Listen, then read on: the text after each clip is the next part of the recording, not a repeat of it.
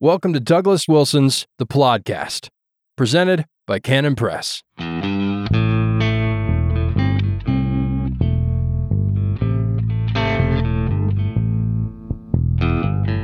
Yes, God.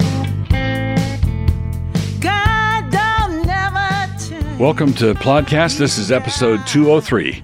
203. Those of you who have been with me from the beginning, thanks for sticking around. Those of you who have just joined us, you are most welcome. So, one of the things that's happening as I'm recording this, one of the things that's happening is we are witnessing the debacle of the U.S. withdrawal from Afghanistan. We are we're, we are seeing translators who are likely to be executed. We are seeing missionaries and pastors who are uh, facing likely martyrdom. We are seeing, uh, you know, Christian congregations that are going to go through it. The fall of Kabul to the Taliban. There are the heart wrenching and horrendous uh, photos of people clinging to the outside of airplanes that are taking off, trying to get out. It's just an awful, horrific mess. Now, there's a, an important qualification to put up front. I am not a fan at all of the U.S. going around the world trying kind, trying to conduct exercises in nation building. I don't think I, I don't have a I didn't have a problem with us going into Afghanistan to deal with the uh, terrorist nests that were there, and uh, but once we have taken care of them, we ought to leave. And if they do it again, we ought to go in again and take care of them. Uh, but we ought not to say, hey, while we're here, let's build a Jeffersonian democracy. Because whatever it is you're going to get, it won't be Jeffersonian democracy. So I, I don't believe we should have gone in. I don't believe that we should have, uh, well, I, I don't believe we should have gone in and stayed in. I don't think we should have tried to build a, a nation in the Middle East that was um, created in our image. We simply should have said, look, if you harbor terrorists, we're going to come in after them, and that, that's all there is to it. And that's all that would have been relatively simple. But when we stay in order to build a nation, and you have people who, uh, we, and we we were there for 20 years, right? Uh, when that happens, you have people whose whose vocation they cooperate with us, they are translators. If you just one day up and leave, uh, you you ought to remember uh, the Colin Powell Pottery Barn rule, which is if you break it, it's yours. So Afghanistan wasn't our problem before we went in. But if we go in there, and if we're there for 20 years, and if a father can go and serve in Afghanistan at the beginning of the war, and at the end of the war, his son that was born in the first year of the war can go there also and also fight in the same war. That's an extended period of time. That's a long time. And if we're there that length of time, we have all kinds of commitments, all kinds of spoken and all kinds of unspoken commitments. And this uh, inept clown show of a of a of removing ourselves from Afghanistan is just horrific. Now, I'm fully supportive of us getting out of Afghanistan. I just think that if you've been there for 20 years, you have a responsibility to extricate yourself slowly and carefully. You can't just say goodbye. You can't just say let's uh, let's be done now. Uh, if you do something like that, the, uh, people like the Taliban they can smell fear, they can smell panic, they can see what's going on, and they can um, do what they have in fact done, which is um, sense weakness and exploit it. So, as we are, and and it's absolutely too late now to do anything about it perhaps you know perhaps they can do a get some additional planes to evacuate more people. Maybe maybe something can be done but the basic awfulness of the situation is um, you can't unring the bell you can't unscramble the egg. Our withdrawal from afghanistan was a total uh, dishonorable uh, disgrace.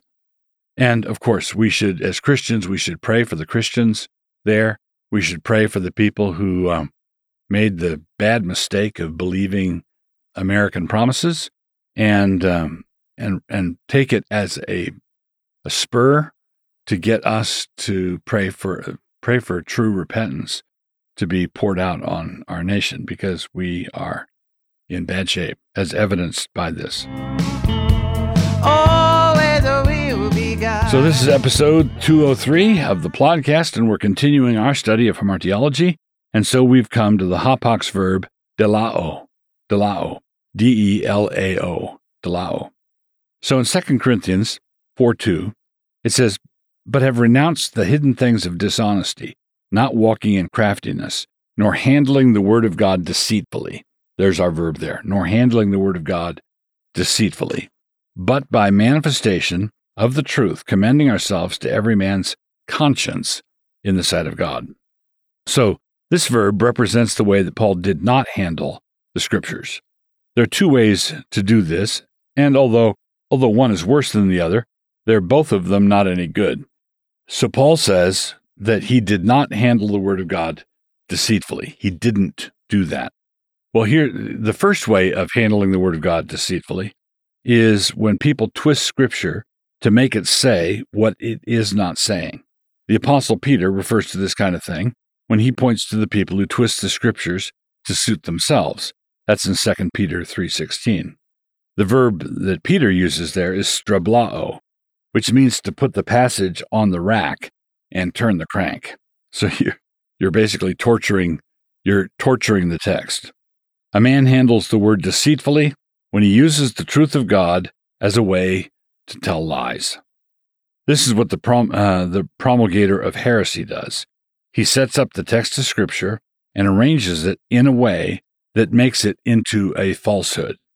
The devil quotes Scripture in the temptation of our Lord, but you can you can take snippets of Scripture out of context, arrange them in a certain way, and make them say something that they're not really saying. And popular example is Judas went and hanged himself. Go thou and do likewise, and what you do, do quickly. So that's one way, is you just twist the scripture to make it embrace your new age nonsense or you make it back up your socialist nonsense or whatever. Okay, that's one way.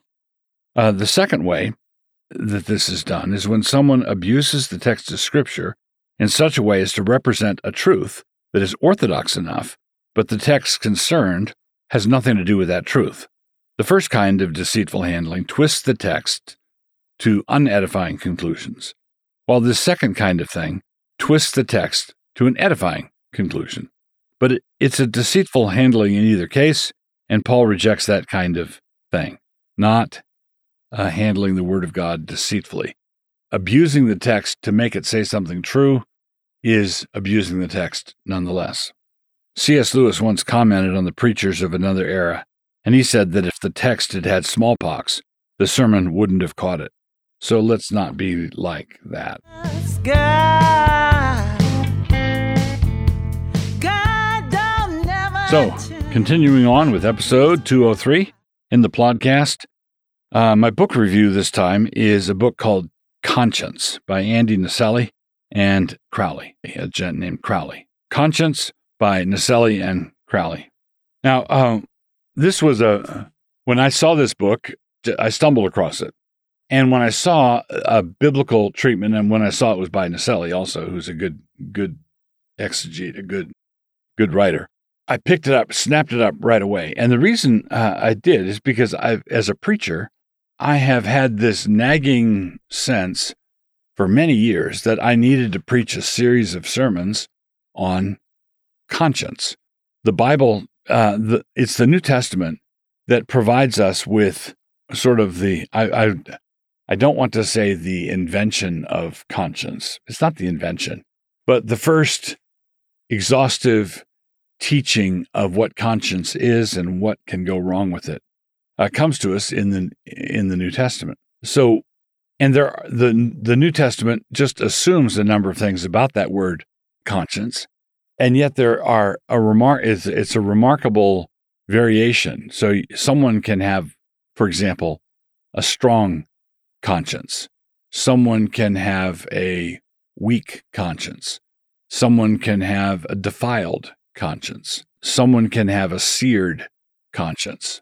So, what is it to have a seared conscience? What is it to have guilt on your conscience? What is it to have a robust conscience? So, uh, and and this book doesn't disappoint. It goes through every text in the New Testament that refers to the conscience and unpacks it and and arranges these uh, passages and the teaching of these passages in a good order and then works through it using using the examples that that were in play in the first century church but also using examples that are in play uh, in our in our time in our day so you know for example the weaker the weaker brother eats only vegetables as paul t- says in romans and paul says that we're to receive one another but not but not for the sake of disputing about doubtful things.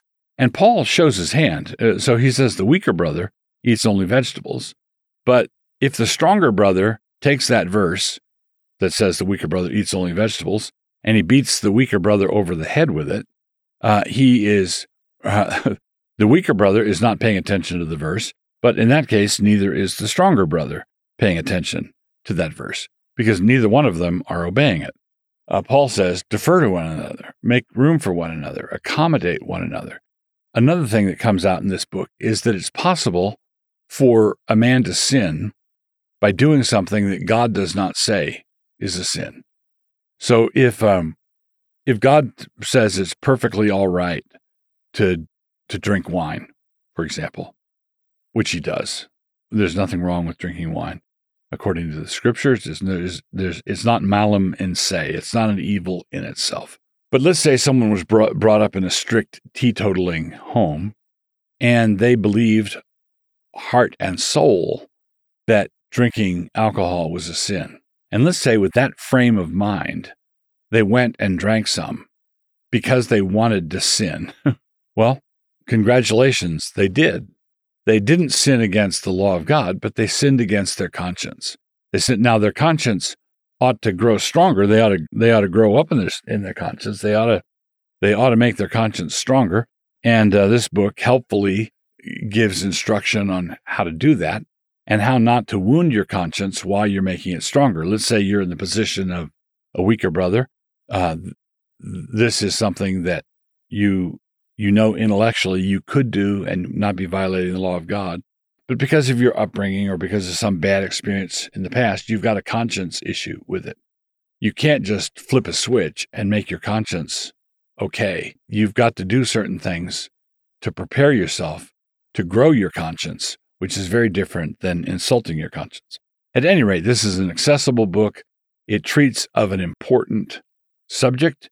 It is a very important subject it is the kind of thing that I think uh, every every pastor ought to have a copy of this book, and uh, and I would encourage you to use its use it as a helpful resource as you prepare to teach your people about the importance of conscience. If you enjoyed this episode, check out more audio from Doug on the Canon app.